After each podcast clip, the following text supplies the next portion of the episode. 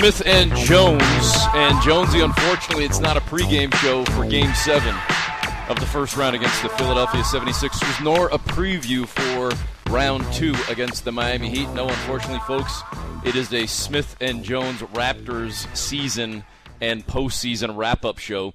We're still going to be around throughout the NBA postseason, but, but, Unfortunately, Jonesy, it's not good news as a couple of nights ago the Raptors bow out in six games to the 76ers and putting a bow on the Toronto Raptors 2021-22 season, a bizarro season, a strange year that thankfully started back in Toronto at full capacity, then 50% capacity, then nobody in the joint, then a team that was or wasn't expected to maybe be in the play-in or the postseason goes on a run to 48 wins, a fifth seed through a bunch of injuries and COVID, like a lot of teams in the league had to deal with.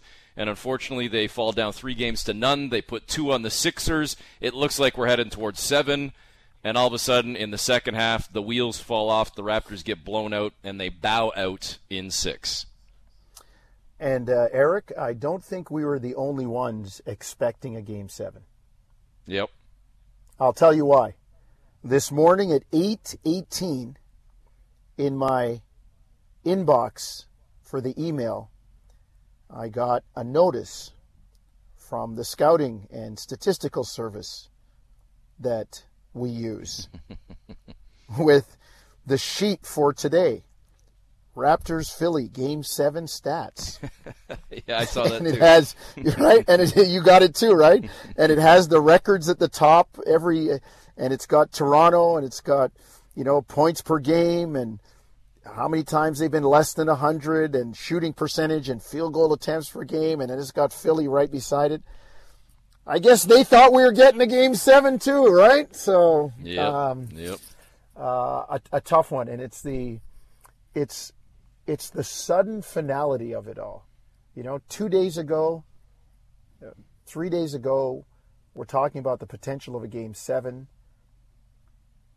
and yesterday, everybody spoke, and I would venture that most of the guys that spoke yesterday have left town.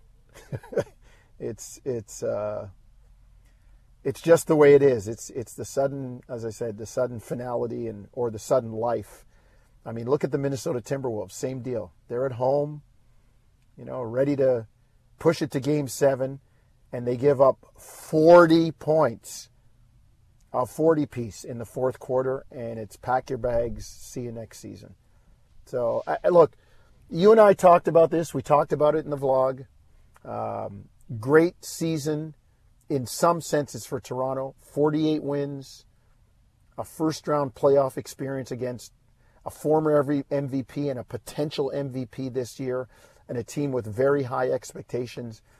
And you were punch for punch with them, except for one quarter uh, in the deciding game. So, uh, it'll it'll be interesting to hear Nick's take on things when he speaks, and Masai's take, building for next year, around the timetable, um, and and Scottie Barnes, Precious Achiuwa, Gary Trent Jr., uh, even Fred, Pascal, and OG in different roles, all have something now to drive them, to write the name of the team that beat them on your shirt in the summer when you're working out to have those things to to to motivate you to become a better player. So, not that saying it's not going to happen next year, but you would hope that it's not going to happen in the same way.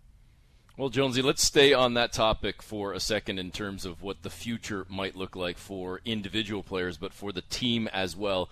Yesterday was locker cleanout day, and we had a chance to hear from uh, Fred VanVleet, Pascal Siakam, OG Anunoby, Chris Boucher, Thad Young, Precious Achiuwa, Gary Trent, Scottie Barnes. I believe I just hit all the guys. Eight players speaking yesterday. As you noted, we have yet to hear from Nick Nurse and Masai Ujiri. I would imagine that will be probably sometime next week or in the next couple of weeks for sure for all of the gentlemen, including, uh, I would guess, uh, Bobby Webster as well. Um, but VanVleet yesterday on the topic that you were just discussing, the current state of the Raptors and what next season and what the future might look like, had this to say. Well, it's time. It's time now. Um, you know, it's about as much building as we all want to do. I think uh, we're we we have the pieces, and now how do you put those pieces together?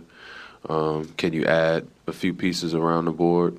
Um, and then how do you make it work? How does it make most sense to be the most efficient, um, the most lethal team that you can put out on the floor? And I think we can definitely get better within without adding anything. So um, whether we add some more shooting or a big, you know, that would obviously help. But I think the team that we have right now, if we just played a little bit better and, and smarter and more, you know, I think we can use our strengths a little bit better. And that's something that we'll address as players, you know, in the off season and try to come back um, next year and just it, it's it's uh it's weird to be in, in a, such a up in the air season where nobody thought you were going to be any good, but you know you're good. And so we were playing for a championship, but it was kind of free basketball, so to speak. So I think coming back with a singular mind, singular goal in mind, I think that will help and um, let us all fall into our roles and um, be the most effective team we can be. I don't know if I can say it any better than, than what Fred just said, Jonesy, because yeah. it, it's kind of what um, – you know, at, at, the risk of breaking my arm, patting ourselves on the back here, I think it's what we've been saying all year. I think what a lot of fans have probably said as well. They were a good team. They are a good team. They're better than some people think or thought they were. But what are their flaws currently? Their flaws are they could probably use at least one other shooter. And in spite of the flexibility of their roster and how great that is and how much of a weapon that is to have such flexible players and multi position players and to have those unique lineups they probably could use at least one more big and more of a traditional big, which we saw in the series against Philly when push came to shove. Whether it was DeAndre Jordan playing for 10 seconds guarding an inbound pass, or was it with Joel Embiid and just his sheer size and strength down in the post, you could probably use another body, but that doesn't take away from all of the other things that you do have and all the other strengths that you did show in that series and that entire season. And maybe the greatest strength being the chemistry the cohesion of a core that's been together for a while now and a core that has been bolstered by two good young players, one very good one in Scottie Barnes, another one that could be very good in Precious Achiuwa. And then what do you do to kind of tweak it and build around it, but not obviously at a point where you're blowing it up? You don't need to blow it up. You've got a good foundation. How can you add to this and improve upon it going ahead next year and beyond? And and Eric, there's uh, it's it's uh, it's fraught with landmines when you think about it because you're right. Vegas had the over under at 36 and a half. This team won 48 games, Eric.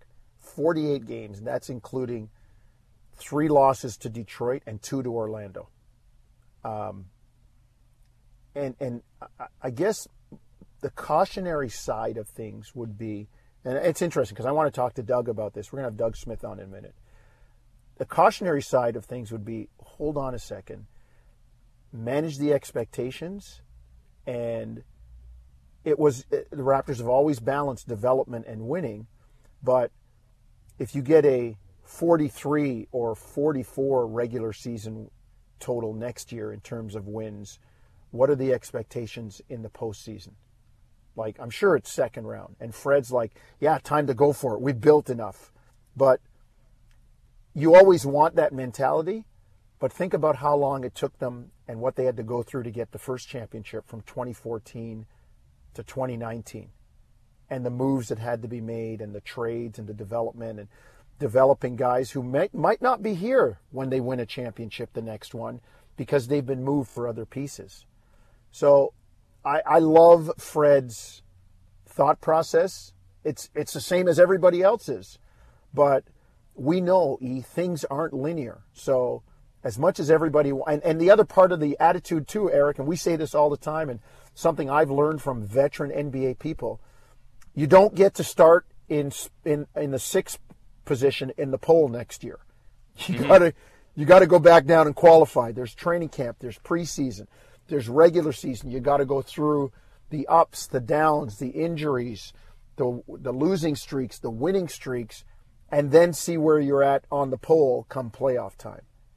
Uh, avoid the play in, like all of those things. And yeah, and I agree with Fred. I, I, I, I'm the same way, and we all want that. Like, come on, let's get back to the playoffs. You said in one of your emails to our, our, you know, to the bosses next year when we were talking about, you know, a quick summary of the review. Come on, let's get to next year. I'm like, yeah, let's get to next year, but we, we, we know it doesn't happen like that, right? Like you don't go to the gym two times, run around the track, lift weights, and say I'm in shape.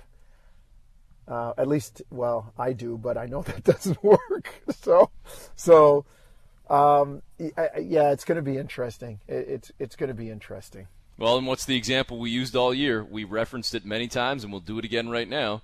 Atlanta goes from conference finals to play in and play bounced in. in the first round.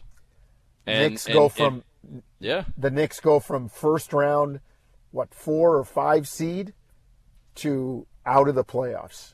Yeah. Right. Cleveland goes from nothing to the play-in. Toronto goes from nothing to the sixth seed. Like you just, Fifth it's seed. so unpredictable. Fifth seed. Sorry, it's so unpredictable. Yeah. It is. It is. All right. Well, uh, I'll let you start with him because you said you wanted to bring something up right off the bat, but we bring into the conversation uh, veteran writer from the Toronto Star, author as well, and we always love chatting with a, a day oneer. I got a couple of day oneers on the line with me, Jonesy, and from the Star, Doug Smith. Smitty, how are you? Not bad, guys. How are you? Smitty, you and I are the two old guys in the Muppet Show up in the balcony now. So um, I've been that way for I'm 20 gonna, years, babe. me, me and you, me and you both, Big Daddy. Me and you both. So I'm going to turn to you, and I won't use my Muppet voice and say, "What do you think about next year?" You heard Fred's comments about, okay, we built enough, time to get going, but we know, and that's the attitude, prevailing attitude from the team.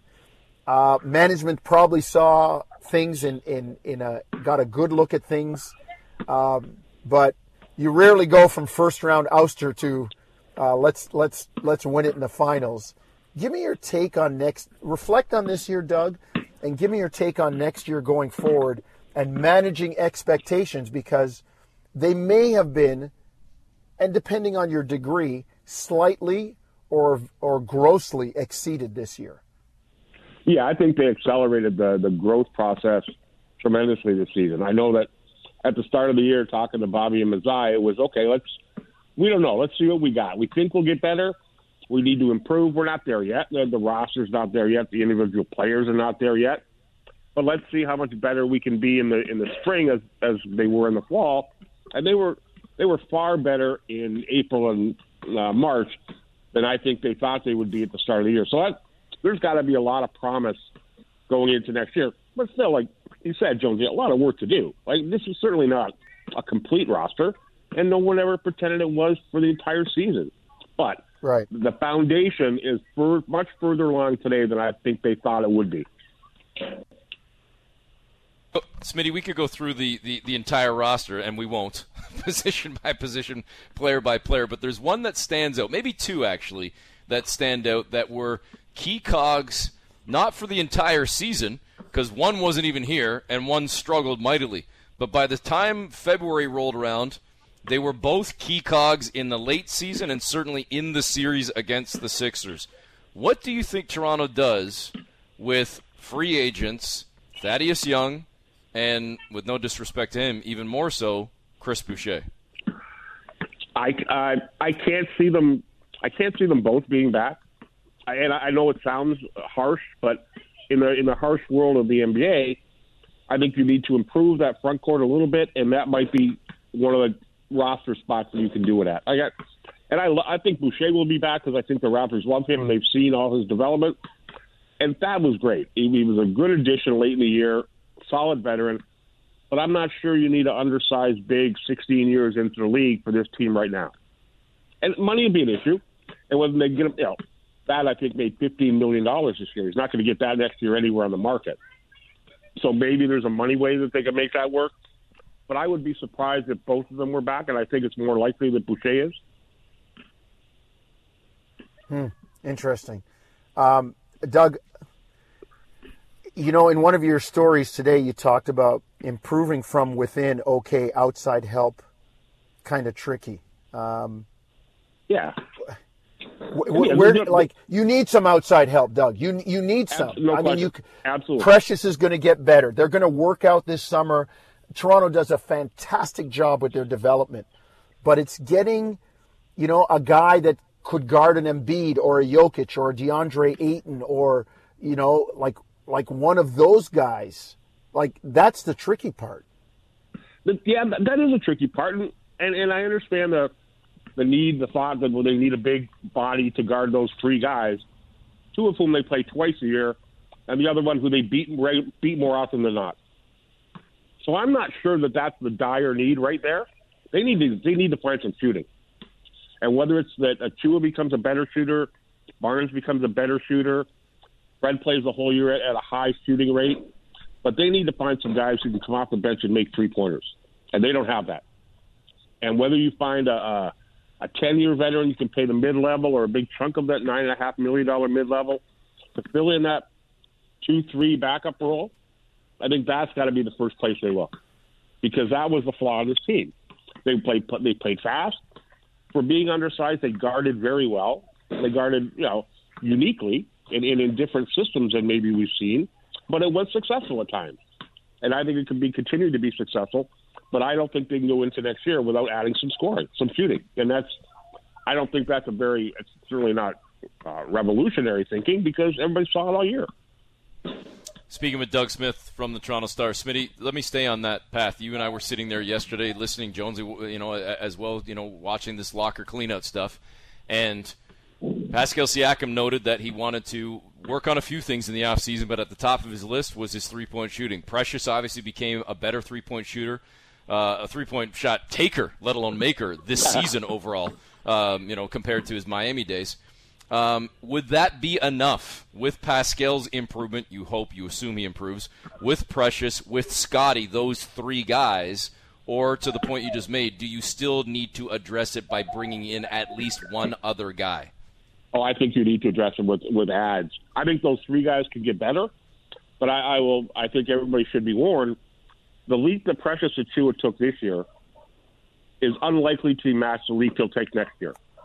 It's right. hard. It, it, it's yeah. it's relatively easy to go from nothing to a little bit. It's ten times harder to go from a little bit to a lot because teams guard you differently. Your reputation in the league is different, and you know there are a lot of shots that Precious got this year because he was Precious Achiuwa, and they would let he, teams would let him take them. That's not going to happen as often next year it's exponentially harder to go from good to great than it is from average to good. Okay, so Doug, that in mind, and that's what I guess that's where I started, and I'll kind of bring it back to that. The Raptors aren't, and I don't know if they snuck up on anybody this year. I mean, the way they played, how hard they played, the system that Nick had in place. I mean, you could see them coming and still not stop them.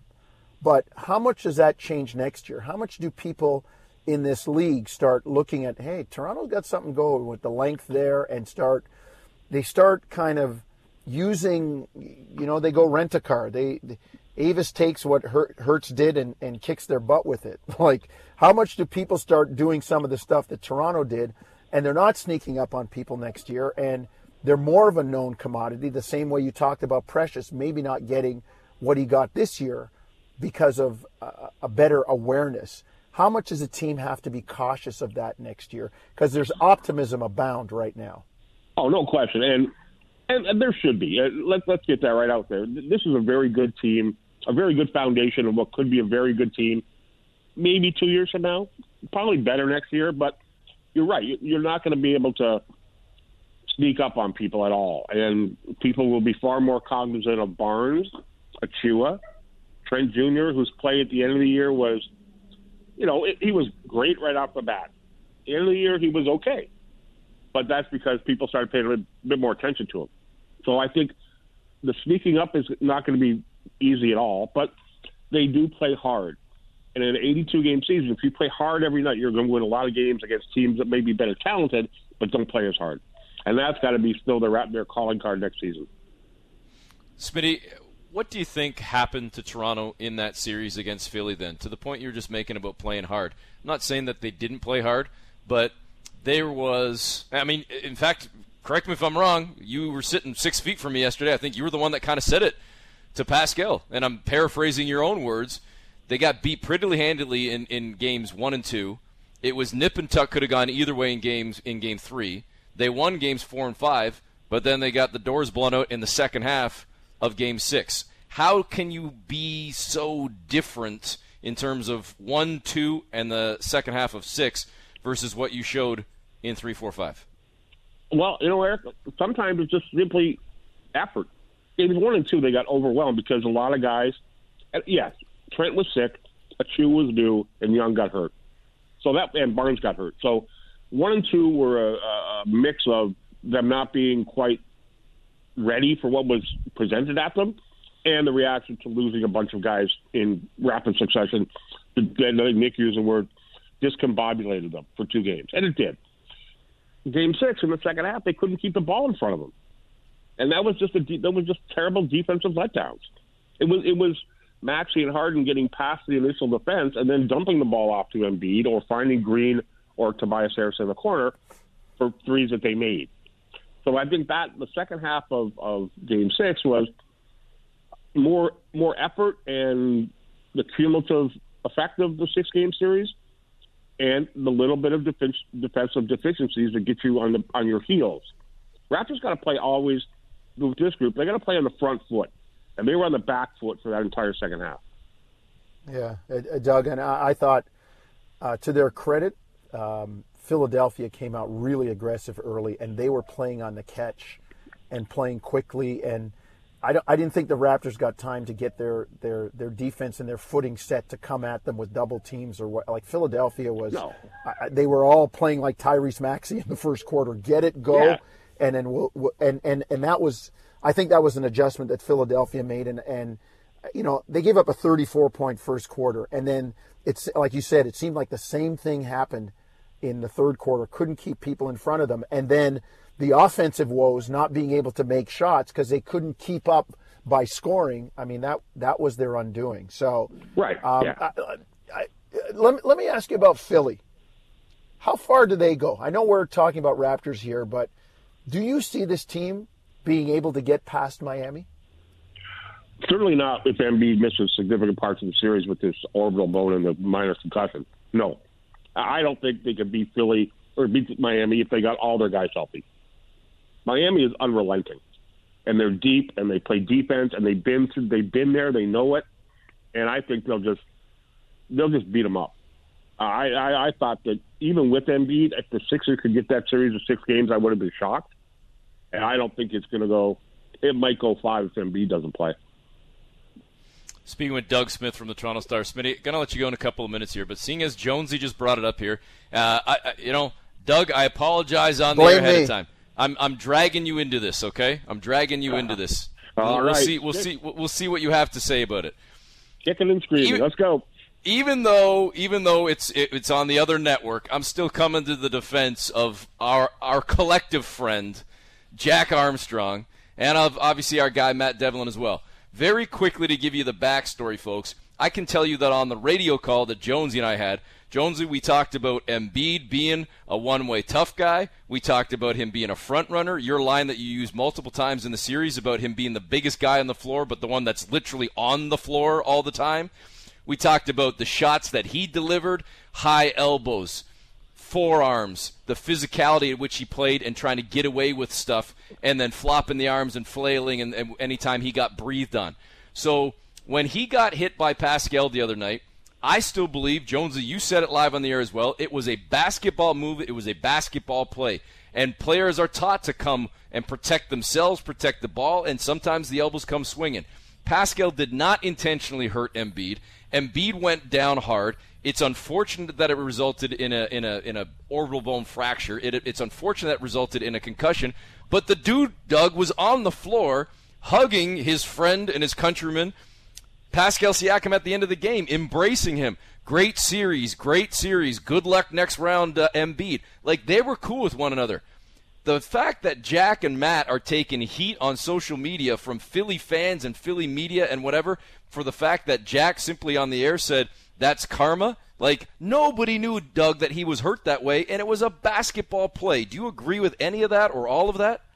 I was, it was a simple drive, and he got hit in the head. And it's too bad he got hurt, but there was nothing to it. I was shocked that they reviewed it for a flagrant. I was shocked that they overturned the call to an offensive foul from a defensive foul. He went up and he hit him. And That makes two of us, Smitty. People get hit, and that's That makes that's two part of the us, game. yeah. And it, it sucks, and it's. I feel Embiid is an ex- extremely talented player who is the worst front runner I've seen in a long time. Because when things go south for him, they don't get back north very quickly. But if he's north, he likes to go further north. But if they start going south, they go south. They go south fast. And I love him as a player. He's tough. He's big. He's probably going to finish second in the MVP balloting this year. He's had a great year, but he's a front runner, and that's he has been, in my opinion, forever. The the, the series in 19, when he's you know airplaning down the down the court in Philly and in Toronto, he was a non-factor. He's an absolute front runner. Great player, but a front runner. Well, Jonesy, Doug, anything to add there? The, uh, yeah, no, I'll just, I know we're going to go, but I'll just bring it back to where I started with Smitty and I, the two old men in the chair at the Muppet Show. And for you youngsters that don't know, just go and Google it. And, and, and, uh, and I think that, I think that they were, they were actually close to Doug's complexion and mine too, if, if I'm not mistaken. But um, I agree, Doug. I said that on the radio broadcast all the way through. I mean, you couldn't hear it because you were in the arena and you were concentrating on other things. But um, he's he's a terrific player, and he's the kind of guy that is scary in the NBA because he can play like a little guy, but he's got the size of a big guy. And if he ever decided to uh, to really apply himself, get into great shape, he would be literally unstoppable. But yeah, uh, I, I don't. I didn't think there was anything, nothing no. malicious about what Pascal did. Nothing at all. No, no. It was a hit in a basketball game. It happens basically in every game that's played, and it's unfortunate that a guy got hurt, and that sucks for him. But so what? Tough. Bad break. Bad break. You got to live with breaks. Literally and figuratively. Uh, there is oh, Doug Smitty. Smith. There is Doug Smith and Paul Jones, Statler and Waldorf. Statler and They're Waldorf. my guys. Two old dudes on the Muppets. There we go. Smitty, thanks for the time. Oh, All right, guys. We'll talk to you down the road. There is right, Doug Smitty. Smith from the Toronto Star. Before we take the break, Jonesy, uh, talking to, to, to, Santos here for a second. Let's uh, we'll get to Chris Boucher later on in the show. But seeing as we were just talking about Pascal Siakam, Joel Embiid, hey, the the leadership that Pascal showed over the course of this series, being the go-to guy, having to lead the squad first without Scottie Barnes, then without Fred VanVleet, having to bounce back himself after having one rough game where he was suddenly getting called out again. Didn't matter that he was all world, all NBA for three, four months and and was the best player in the series for the Raptors. Suddenly had one bad night, and boom, the critics came out of the woodwork again. But he came back, and he was Toronto's best player over the last couple of games of the series. And how does he change for the better and to do more going forward, uh, to, to continue to improve over the course of his career. Here is Pascal Siakam discussing yesterday, locker cleanup day, on learning to become a leader. I think for me, like I'm probably asking myself those same questions, right? Like trying to trying to figure out how I can be helpful, and and and I think just like with my personality, it's not it's definitely not easy um, to to be in those positions, like not really feeling that comfortable, and and and you know to be that that person that's gonna you know like talk and, and do all these things. But I think that what I've learned um, throughout this process is just that um, sometimes me just going out there and giving everything that I have and playing my, my heart out and and um, having fun and enjoying the game is enough. Like like or me coming in the first in the gym and and putting the work in and, and sometimes for me it just feels like routine, right? But like everyone else is looking at it, like and people will mention it and it's like you know, you know that they're watching it, and and and and, and for them, it's like the younger guys that we have, you know. You know, I hope that they probably take something from it. You know, I think that for me, like that's kind of like what I've learned is just that sometimes it's not just always about like just going out there and being vocal. It's just about like doing the right things and and doing like you know playing with, with passion and and and and and and being the leader on the court in terms of just like playing the game like and and and putting everything into it is, is sometimes enough. There is Pascal Siakam. Uh, again, the Raptors bowing out, of course, in round one to the 76ers. Philly, Miami, uh, game one going on Monday. Today would have been game seven, would have been 7 o'clock or 8.30 tonight, but unfortunately for the Raptors, the offseason begins. And uh, much to discuss about the Raptors, as we just did with Doug Smith. We'll get Mark Spears' take on the Raptors and maybe look uh, quickly around some other series in the NBA as well uh, when he joins us next from ESPN. Mark Spears on tap on Smith and Jones.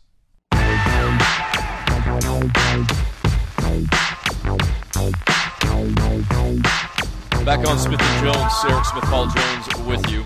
Uh, we're hoping to be joined by Mark Spears from ESPN and the Undefeated shortly. Uh, once we track down Spearsy, we'll get him into the conversation. Hopefully, we'll track him down before the end of the show because uh, we always love chatting with him. But I know it's busy right now uh, with the NBA postseason in full tilt, and uh, I know he's bouncing all over uh, the U.S., covering a whole bunch of different series and storylines and whatnot. In fact, he had a chance to speak with Scottie Barnes in the last few days and uh, talk to Scottie uh, about winning Rookie of the Year and his rookie campaign overall, and uh, just some of the uh, goals, some of the benchmarks, some of the mantras that Scottie continued to try and follow and, and practice and preach over the course of the season. So we'll hopefully get a chance to talk to Mark Spears about that. But uh, Jonesy, one of the guys that we were mentioning uh, on our own prior to chatting with Doug Smith, but then we also brought it up in our conversation with Smitty, uh, that is Chris Boucher. Uh, the, the the the the young vet or the, the the the veteran player that's still quite young in terms of his experience overall, and he continues to show that he continues to improve and grow. Uh, and and finding his niche and his role within this league, let alone uh, within um, uh, you know his his his his career overall. And uh, Boucher uh, had this to say about his off season ahead and free agency coming for the Canadian. I haven't thought about it honestly. To be honest with you, um, season was. I mean, it's hard to play a whole season and think about it. It can affect your game, and also, um, I'll think about it more um, the next few days. But um, you know, like I said, I think um, I did a good job just to you know put myself and and you know my my family and everybody that worked and helped me out to get to this point. Um, I think we're in a good position for ourselves and just making sure that we do the right decision for for all of us. Because, like I said, um, I'm not alone in this, and like I said, I love Toronto. Toronto did a lot for me. Um, from the young player I came here that didn't know much to who I am now, um, I owe it all to Toronto. There is Chris Boucher talking about his future and uh, again, future as a free agent coming up this summer, an important piece for the Raptors, and we'll see how things play out with Boucher. Uh, a guy that knows Chris Boucher from his time with the Warriors as well, uh, covering things in, in Oakland and Golden State and uh, all over the league. Again, from ESPN and Andscape, and his latest on Scottie Barnes at uh, andscape.com. You can check it out. Uh, I'll retweet the link later, but it was a, a fabulous piece, and we always love chatting with Mark Spears. Spearsy, thanks for the time today. What's happening, man? Yeah, but what y'all uh, thought you'd be on uh, a trip to Cancun by now. Relax. no. Hey, maybe so, Monday. Hey, man, maybe some, Monday. some of us, some of us still got to work, and I'm just lining this up now. I know I got a room at Mark's place. You just fix up the spare room at your place for Eric, because if if Golden State makes it to the finals, we crashing. Y'all ain't going nowhere. You're gonna be sitting on your couch watching it from home, man. You ain't going nowhere. And it, that's how you do me, huh? That's how you do me, huh? Yeah, hey, man, you you you always you got always got a available room at Casa de Spears. All you know, right. Don't All worry right. about it. Well, And, Here- and you here's- got a key here's- to uh, here's a my- house in Sacramento too. I know that. I I know that. And and it's it's not very far back and forth on that drive. Here's here's what I want to ask you, Mark. After you do after your fantastic piece uh, with Scottie Barnes, um, what's this guy's ceiling? Where do you think he is in terms of projection, extrapolating down the road as as a cornerstone with Toronto? And people will say, "Well, he can't shoot." Everybody can work on their shooting when they come into the league, but man, this kid, um, Eric and I have watched him for a whole year. He's got every other tool in the bag right now. You know what? I, I think the thing that really impressed me is that he's just hungry. Uh, doesn't feel like uh, you know he's made it, and he wants to be special. Uh, he showed me the list on his phone uh, that's on his lock screen of his goals, and and it's basically to be one of the best players in the NBA. To like to one of his goals is to destroy my teammates in practice. Like who says that, right? Like he wants to just. I mean, that's how important for him it is, is to compete, to grow, and um, I, I just think that um, you know I, I know people in Canada and Toronto specifically feel like uh, you know people in the states kind of miss out on on Raptors players in a lot of ways, but we know who he is, man. I mean, that kid, he's he's just like a man child, right? Almost like he just uh, like he just looks like he's so young and just so so much zest for life and so much joy. But when he gets on the court, man, he's ready to go. And the one thing that I saw too that was impressive is the age of well, we want to rest you for the future. You know, this kid played hurt. Mm-hmm. I saw him limping Yeah. after Game Five in Philadelphia. He played hurt. He cared enough to come back, and so my my Yeah. I mean I could go on and on gushing about him, and I, I think he he's just he's going to be all star. He's going to be special, and, and kudos to Masai and Masai Raptors from front office for Bobby you could easily say, well, we got Pascal. We don't need a player like that. No, they picked the best player available, and um, he ended up being rookie of the year. Hey, Mark, I, I told this story earlier in the year, and I think Jonesy had a, a, a similar experience or, or had something similar at some point over the course of the season. First time I ever met Scottie, and, and Jonesy and I didn't travel this year for the radio broadcast, so we didn't get a chance to know him as well as perhaps we've known other players over the year, the years. First time I met him in training camp, I could have been, and, and, and this is what to me stands out about him as a person when you talked about him being just that young kid, that, that, that, that young man child, and how humble he still is. And I hope he stays that way. I could have been like the cleaning staff at the practice facility. I could have been some friend of Nick Nurse's. I could have been just some schmo off the street that won a contest. He walked over to me, just saw me sitting on the sidelines. I'm just some random dude, and walked up and said, "Hey, how you doing? I'm Scottie Barnes." And I stood up and shook his hand, introduced myself, and told him who I was. He had no clue who I was. And just the fact that it was this kid in training camp, his first NBA, and it's like, that's somebody I don't know, and I'm going to pay like just the, the respect as a human being of going over to acknowledge this person, to introduce myself, to say hello. And that's what I think the fans, Mark, got a sense of with Scottie this year, too. That as good as he is on the court, he's also this kid off the court that's smiling, that's laughing, that's hugging teammates, that's talking about just spreading love and cheer. It's sort of like a. I don't know, it's rare in, in an athlete in today, especially in today's multimedia age, to have that human connection seemingly with so many people. Well, now he's rookie of the year. He ain't gonna say nothing to you anymore. You know what I'm saying? no, I'm joking, man. I'm sure. I don't see him as a guy that changes, right? You know, uh, it, it is funny because inevitably success, and you, I see this with Steph Curry. Like I knew Steph. I always tell people I knew Steph when he was was second fiddle to Monta Ellis when his ankles were bad, right? So I, I I'd known him for a long time, but he's still the same guy. He still goes out of his way to say hello. He still does special things on and off the court. Um, it's it's inevitable when you are become a star that things change, and mostly it's because things change around you. Everybody else acts differently, and now they're they're going to give him the world, you know. But you know, from his humble beginnings, which I think, you know, in time, I, I know a lot about his story, and time I think he'll be comfortable telling it. Per, perhaps not now, um, but he, um, he just you could tell that there's just a lot of humility to him and a lot of appreciation for being on this level. He's probably guy that kind of pinches himself a lot but he also is a guy that I could tell has confidence in himself and knows that he he put the work in. He definitely put the work in to achieve this. I mean, yeah, he's tall, yeah, he's got a, a lot of skill for his size, but he's going to get better. I, I think now he's just scratching the the the uh, the uh, just giving us a taste of what he could potentially be, but like he's a he's got like LeBron size and a lot of skill, and he's got to get better as a shooter, and I, I expect him to because he's going to put the work in, you know, um, and he's going to be a force. Definitely going to be a force in this league for a long time.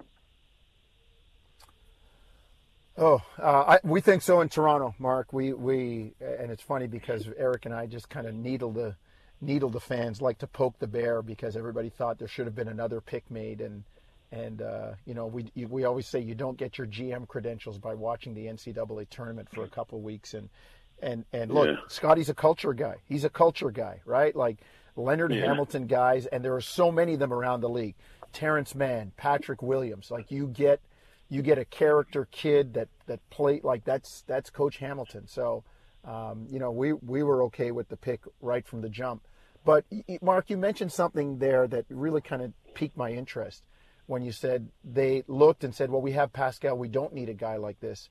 How much do you think the Raptors' philosophy of long, athletic, interchangeable parts is something now that other people are going to look at and say, "Hey, you know, maybe we copy some of this because we know how the league is. As soon as something starts to work for one team, yeah. everybody else says, "Well, hey, l- hey, let's try it out." Nick, they laughed at Nick Nurse in 2019 when he played the, as Steph Curry would call the janky defense. You don't play box and one in the NBA Finals, Matt. What are you doing? And Nick said, "Well, if it's going to work, I'm going to play it." Now we see other teams doing it, and I'm looking at what Toronto's doing now, and how long till we see other teams doing that same kind of stuff?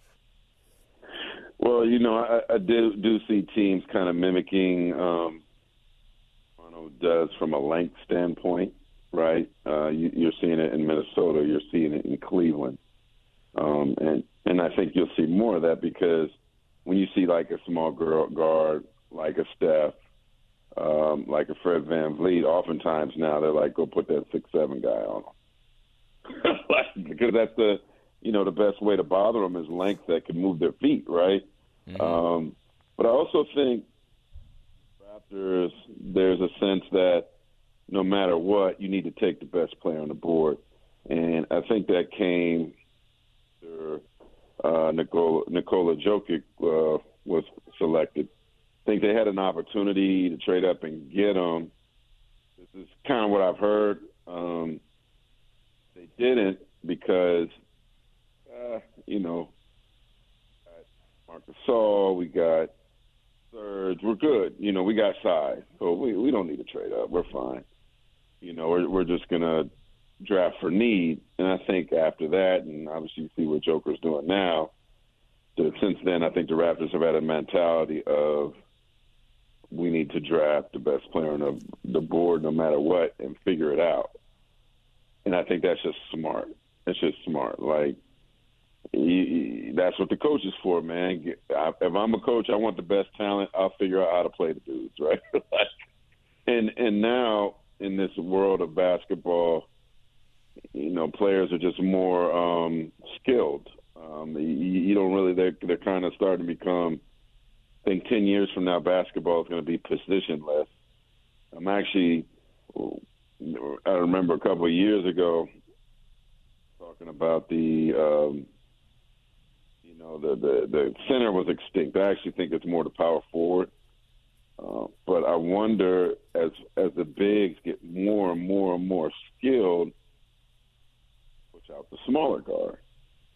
Because if I could have a six five to six eight guy do point guard stuff, shooting guard stuff, I want somebody five eleven unless they can shoot like Steph. Hmm. I, I just think right. this league right. is just gonna um, in time just be more not only more skilled, but it's just going to give the advantage to the taller player, and, and you're going to see uh, guys in the court where it's probably even less and less uh, likely in the future that you're going to see uh, small guards have an impact unless they're just very special. Yeah, no, I, Mark, I agree, and it's always been said that uh, skill level equal a good a good big beats a good little any day. And you know, yeah. I, I remember ten years ago, Eric and I taking calls fifteen years ago. And I said, "Oh, just give me a big man. I can find any little guy to get him the ball." And people were like, "Well, you need good guards." Yeah, you need good guards, but back in that era, if you didn't have, you know, a, a guy like a Shaq or you know a big man, and the game has evolved now, and it's the same thing. We're getting to the point where the better you are with the bigger frame you are, the more effective, productive prolific you're going to be. And I, I, I totally agree with you. So I'm I'm waiting for some of this stuff that Nick Nurse and the Raptors are doing to really be emulated throughout the league. Yeah. No, they're um, and I and I think they've uh, themselves well for the future too, with the mixture of um, talent and vets. And you know, I know Scottie will be better next year. Some of the young guys will be better next year. So um, I, I, I look forward to seeing, you know, what the Raptors do from now. Um, they actually, I, I went to Game Five, and there appeared to be a lot of uh, confidence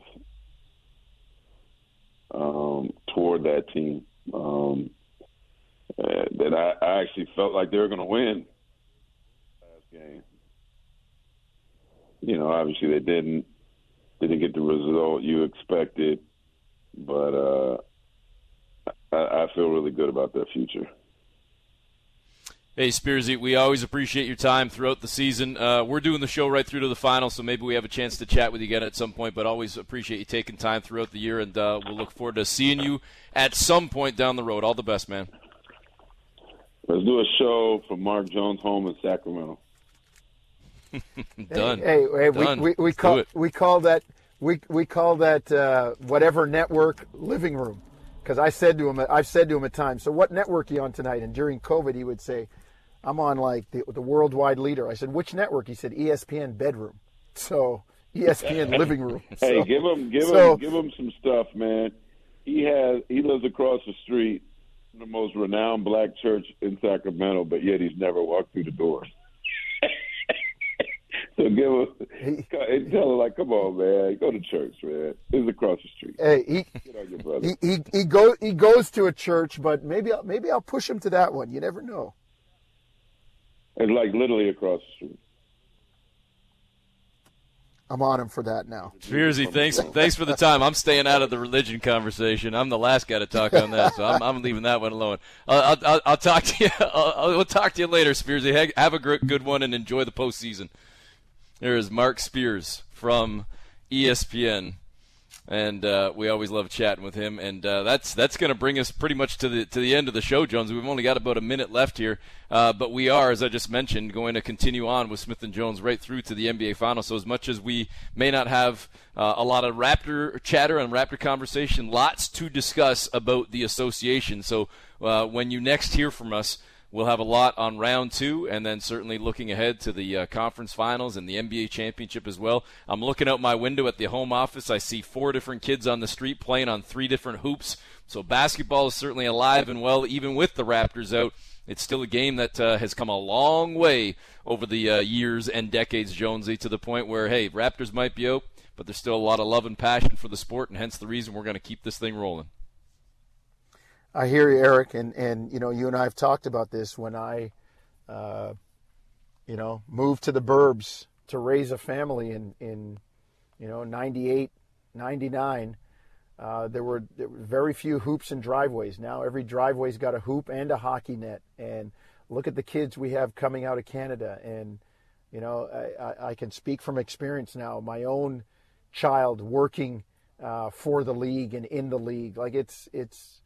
I mean, to me, I, I'm a sports nut. I love them all, but I just have a special place in my heart for this game. It's the greatest game in the world to me. So uh, it's too bad that the Raptors are out, but that doesn't mean you and I still can't be get the group chat going, texting back and forth, and playing coach and GM from from the sidelines the way we always do, man. Always do, and and we'll continue to do so as well. As I said, next time we hit the air, you'll have lots on the uh, conference finals, uh, the NBA championship, but more so round two as we get set uh, for the Bucks and the Celtics, the Warriors and the Grizz, the Heat and the Sixers, the Mavericks and the Suns. Man, I love all those series. I love all of them. Can't wait to talk about those. Can't wait to watch those. Thanks to Doug Smith from the Toronto Star and Mark Spears from ESPN for joining us on the show. For Matt Marchese and Josh Santos as well. From Paul Jones, I'm Eric Smith. Thanks for tuning in to Smith and Jones.